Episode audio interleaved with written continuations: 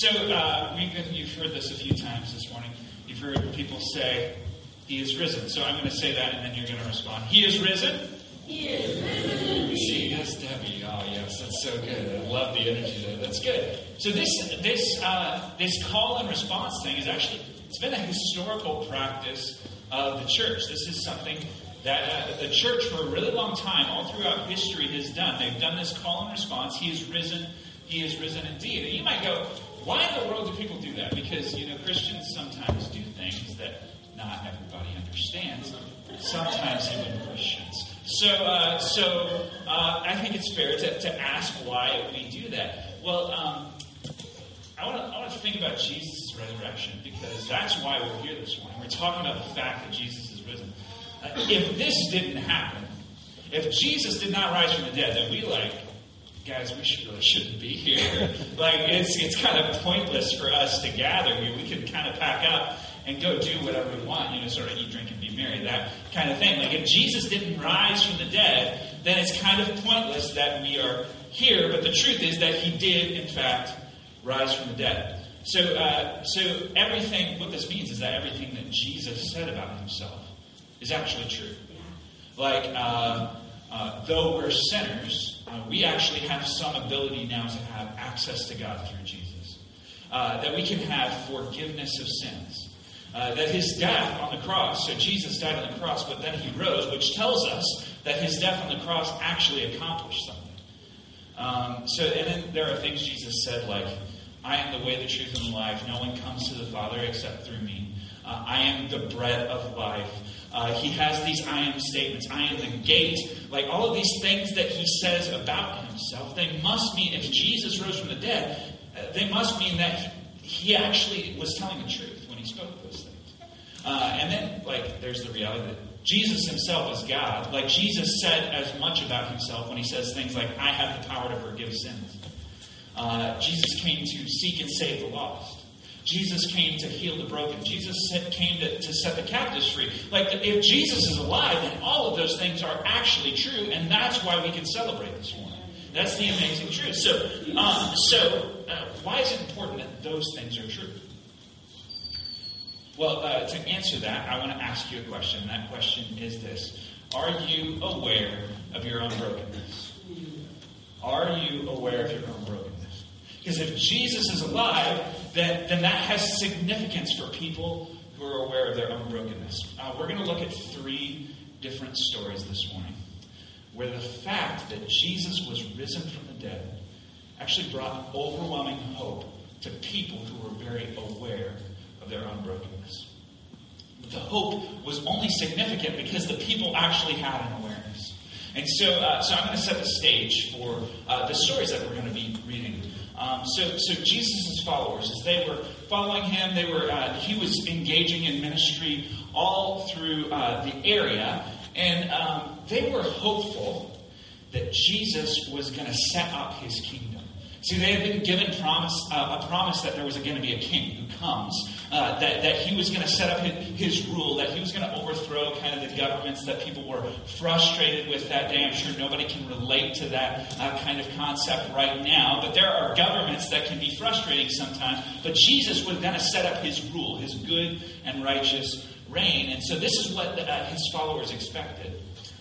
And, and then there was this period of time in Jesus' ministry when things were like, things were, were happening. He was challenging different authorities of the day, and, and his followers actually thought, okay, he's getting ready to set up his reign.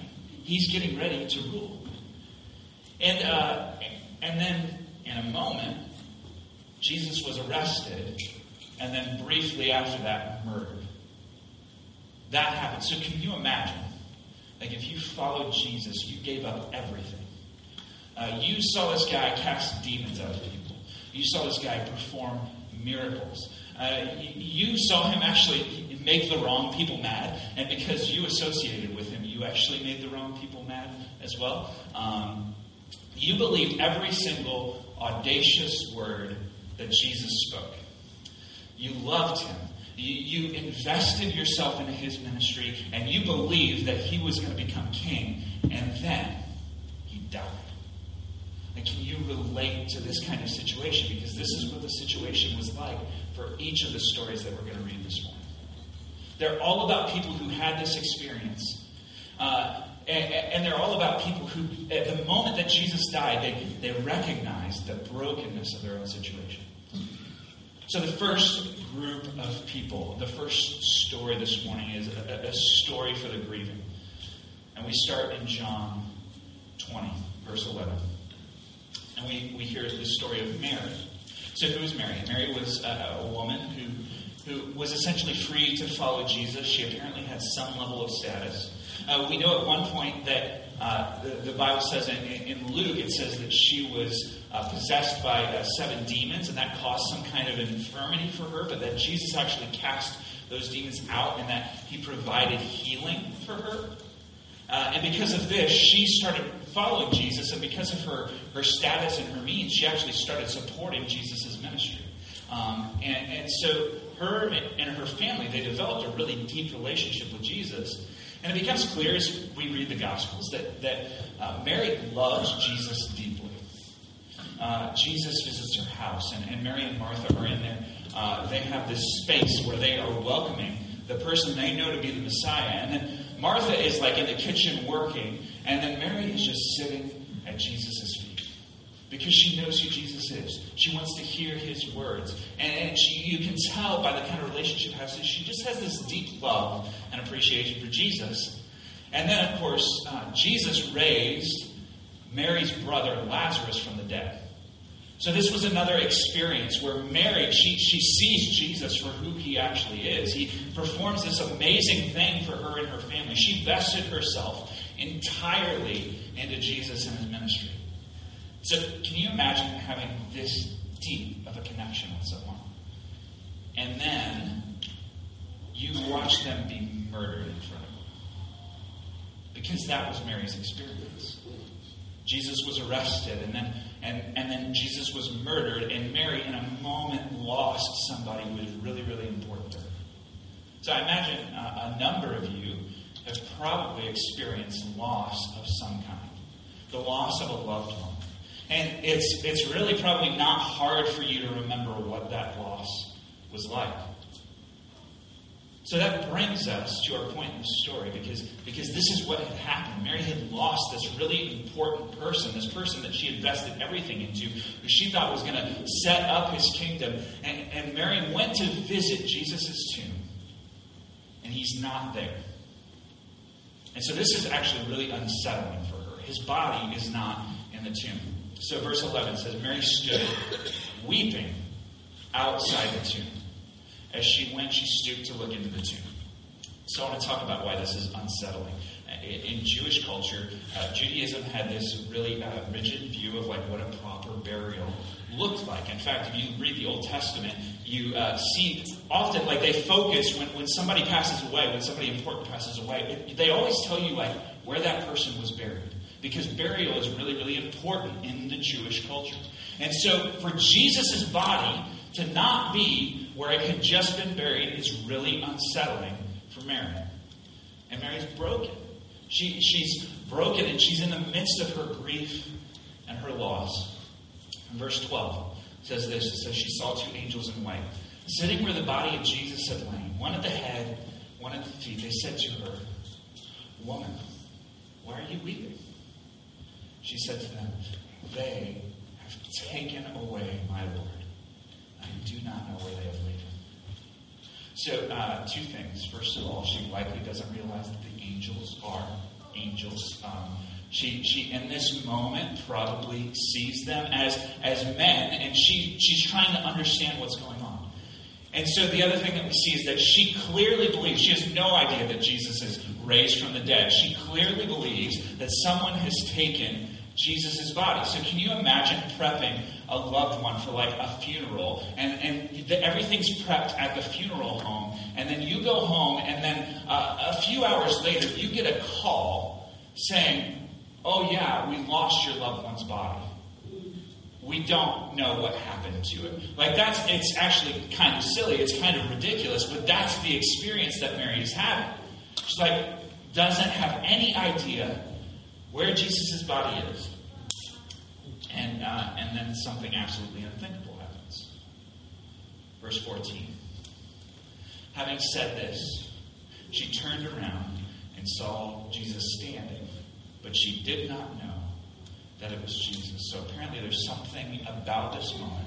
Whether it is Mary, she is just uh, overwhelmed with grief in the situation, or whether there's something physically different about Jesus, we're not really sure. But what's clear is that there's something unrecognizable about Jesus in this moment. So Jesus asked her, He said, Woman, why are you weeping? Whom are you seeking? And Mary, supposing him to be the gardener, she said to him, Sir, if you have carried him away, just tell me where you've laid him, and I will take him away. So the picture that we're given is that Mary's she's so stricken with grief. She thinks that this person, who the gardener, might have actually taken Jesus' body away. But she's so desperate that she's like, I don't even care. Just tell me where his body is so that I can bring it back.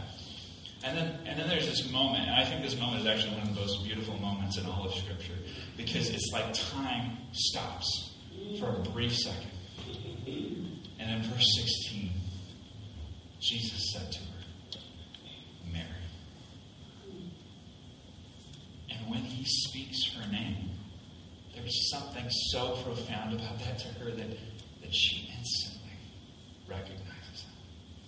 This is my Lord. This is the one I've been following. And so she turned and said to him in Aramaic, Rabboni, which means teacher. So, in this one moment, every ounce of grief that is inside of her is replaced with peace. Because what she knows, what she realizes in this moment, is that death did not have the final say. Death has not won a victory here. So, uh, so Andrea, my wife, and I, we were actually uh, reflecting earlier this week about people who are really close to us that we have lost. Um, and how occasionally we both still have dreams about these people. Uh, like they're there with us. Um, and it's, it's really interesting. It's like in that moment, somehow in that dream, for a brief moment, there's this overwhelming sense of joy. This person that was lost is finally back with me. And, and here's the more, even more amazing truth. Like those loved ones that we've lost that we were reflecting on this week, like they knew Jesus, which means that we actually get the hope of looking forward to again being reunited with them one day. But, but when Jesus stood there in front of Mary, it, it's like that, that sense of being reunited. In an instant, her grief turned into peace. And, and because of this, we proclaim boldly here today that, that death does not have the final say over us. Like for those who follow Jesus, death does not have a victory. Jesus has, in fact, defeated death, and though we, we might grieve when we face it, we can have the peace of knowing that it does not have the final victory. And so, uh, for the grieving, the resurrection is peace. For the grieving, the resurrection is peace. And so, Jesus goes on. So, so Mary has, has this, in a moment, her grief is turned to peace. And, and, in verse 17, Jesus said to her, Do not cling to me. So apparently she's like so overwhelmed with joy that she leaps up, she grabs him, probably like in a massive hug, because she, she sees him. And, she, and Jesus says, Don't cling to me, for I have not yet ascended to the Father, but go to my brothers, go to the other disciples, and say to them, I am ascending to my Father and your Father, to my God and your God. So Mary Magdalene uh, went and announced to the disciples, I have seen the Lord. And she told them that he had said these things to her. Okay, so that's our first story, our story about the grieving. Second story is a story for the fearful. Verse 19 says, On the evening of that day, the first day of the week, the doors being locked where the disciples were for fear of the Jews. So, uh, talked about the disciples a little bit. The disciples, the reason they followed Jesus is because they thought he was going to set up his kingdom. And, and so they actually expected him to do this. And, and when the, the Jews, especially the religious leaders, when they murdered Jesus, it actually uh, scared the disciples a little bit because they were associated with Jesus and they figured by their association with Jesus, that would mean bad things for them because, you know, Jesus made a lot of people mad. Earlier that week, in fact, he had walked into the temple and was so furious about the ways that the, the relig- religious elite had taken advantage of the temple space, how they were uh, basically um, you know, swindling people out of their money. They were selling things at, at, at, at overpriced and,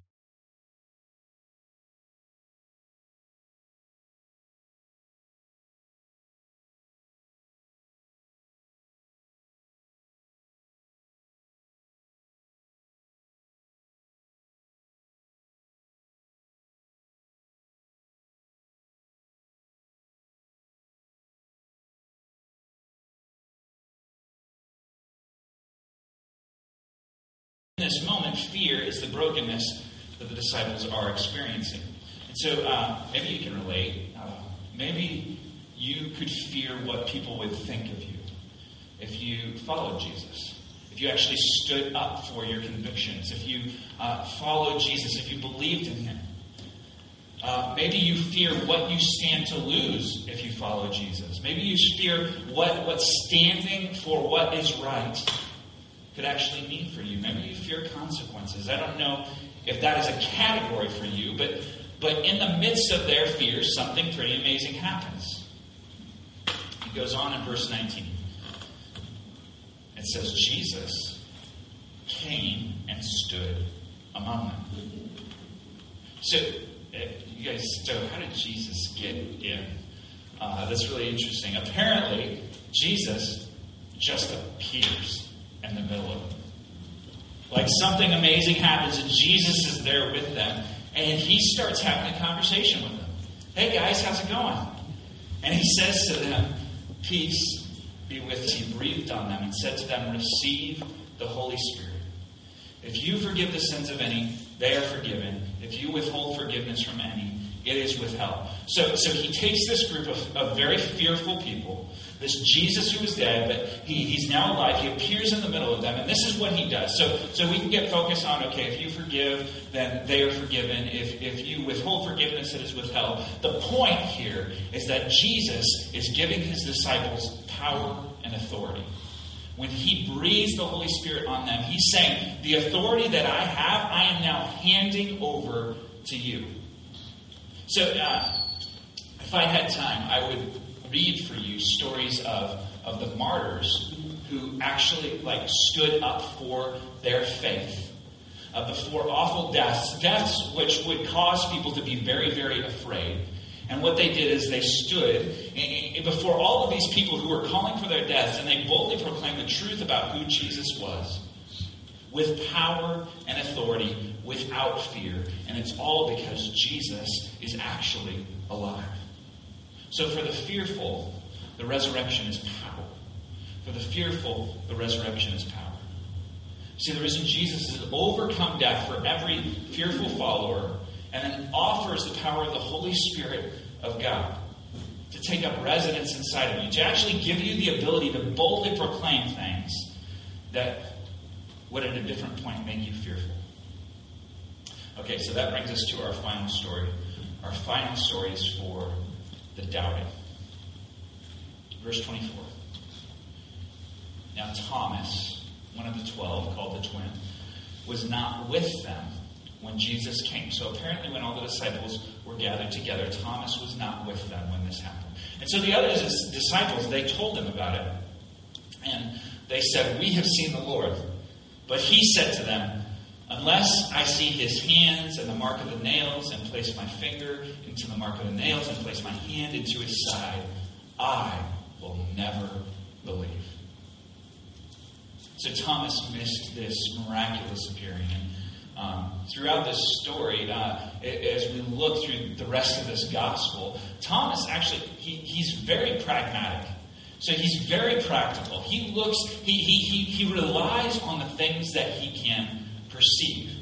And sometimes Thomas gets a bad rap because we call him Doubting Thomas, and you know we, we say that. But but I hesitate to say that because in a moment here he's going to make one of the most powerful confessions about who Jesus is that exists in all of Scripture.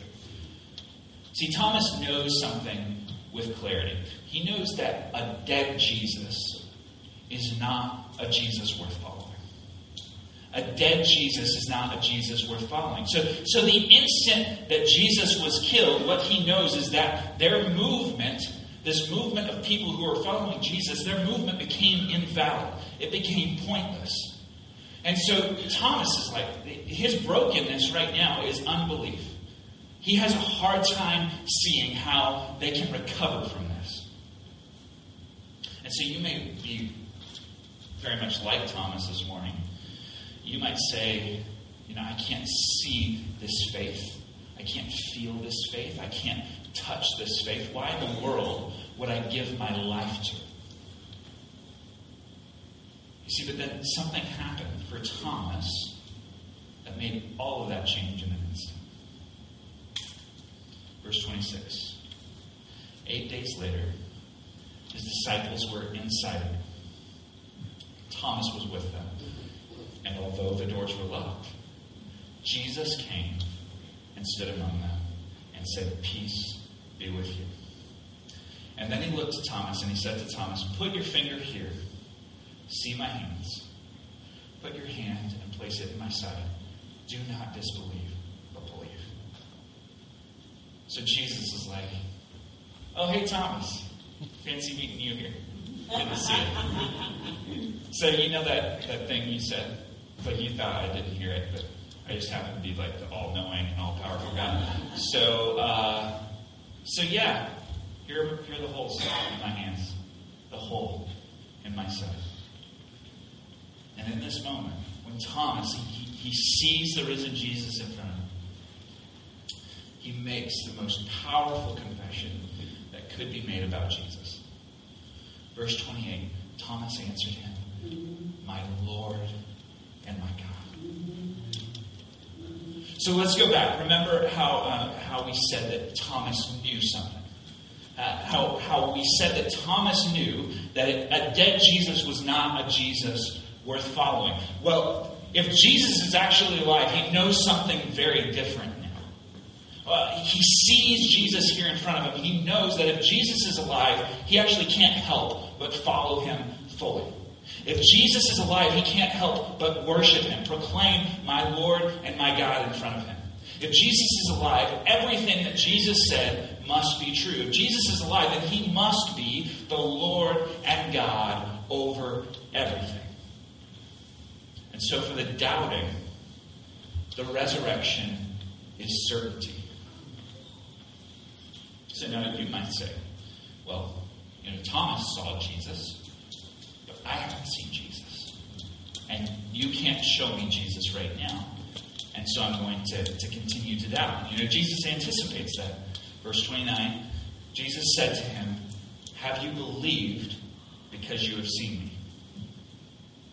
He says, Blessed are those who have not seen me and yet have believed. So uh, we don't have the convenience of Jesus here in physical form with us right now. And so you might find it hard to believe that Jesus is actually alive. But I'll tell you something we do have. Uh, we have record of Jesus appearing to over 500 witnesses after his death. Um, and then there were numerous people who claimed to have seen the risen Jesus. And, and when they uh, stood in front of people who wanted to tell them to recant their faith, recant what they're saying to be true, recant what they've seen, uh, they couldn't. They couldn't say, No, I haven't seen that. You know that multiple people, they don't die for something they know is a lie. People don't die for things that they know is a lie. And so, so these people, these people who died for their faith, they're people who said, yes, we have objectively seen the risen Jesus, and they were killed for saying that. There are these people who their faith, and, and we look back and we, we rely on what they tell us to believe that Jesus is actually alive. But here's the thing it's really, really reliable. Jesus, in fact, is alive, but I can't put him here in front of us. I can't put his physical form here.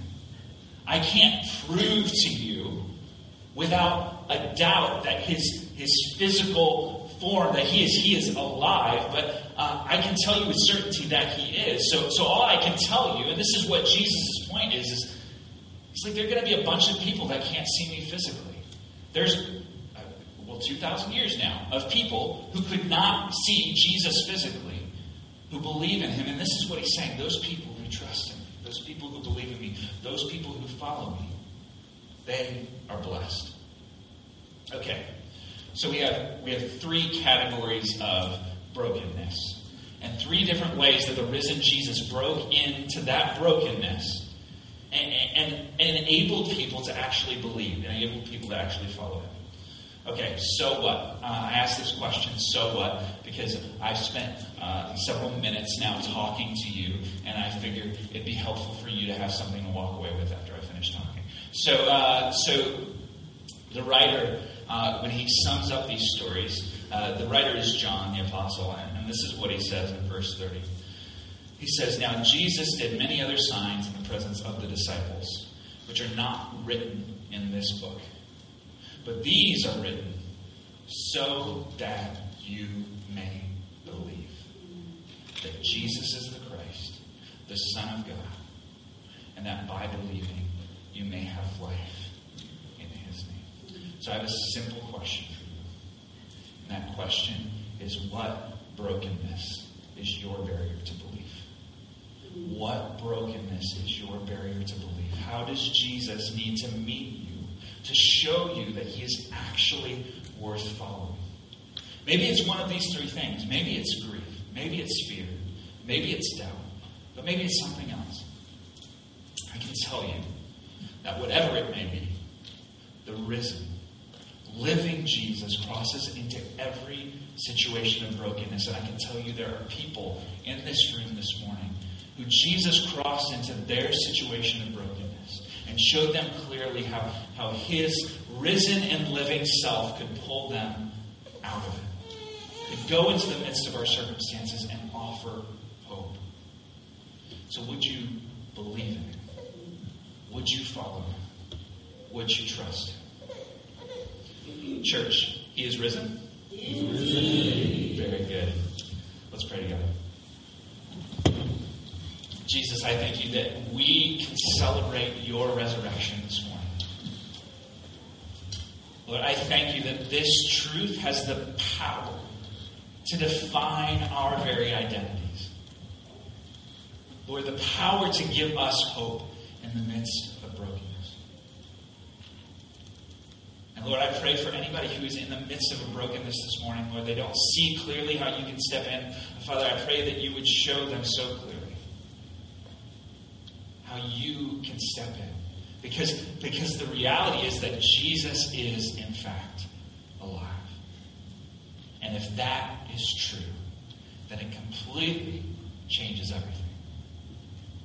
So, Lord, I thank you for this. I pray that you would be glorified in our worship this morning as we take this time to respond. And I pray all of this.